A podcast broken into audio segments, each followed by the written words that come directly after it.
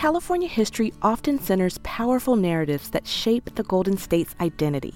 Stories of gold miners, homesteaders, laborers, and civic founders who overcame epic challenges to find opportunity in the American West. These iconic California stories have two things in common.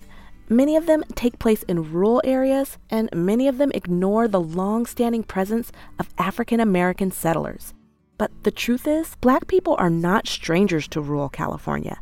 In fact, they've shaped California from before it even became a U.S. state. Black people have been farming and working the land since the gold rush era. And despite the fact that African Americans are often associated with cities, black folks in California have long been connected to the natural world.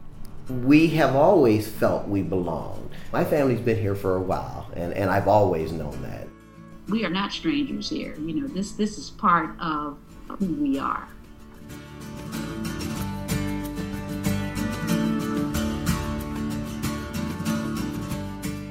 I'm Dr. Caroline Collins. I research how the history of the American West gets made and remade in places like California.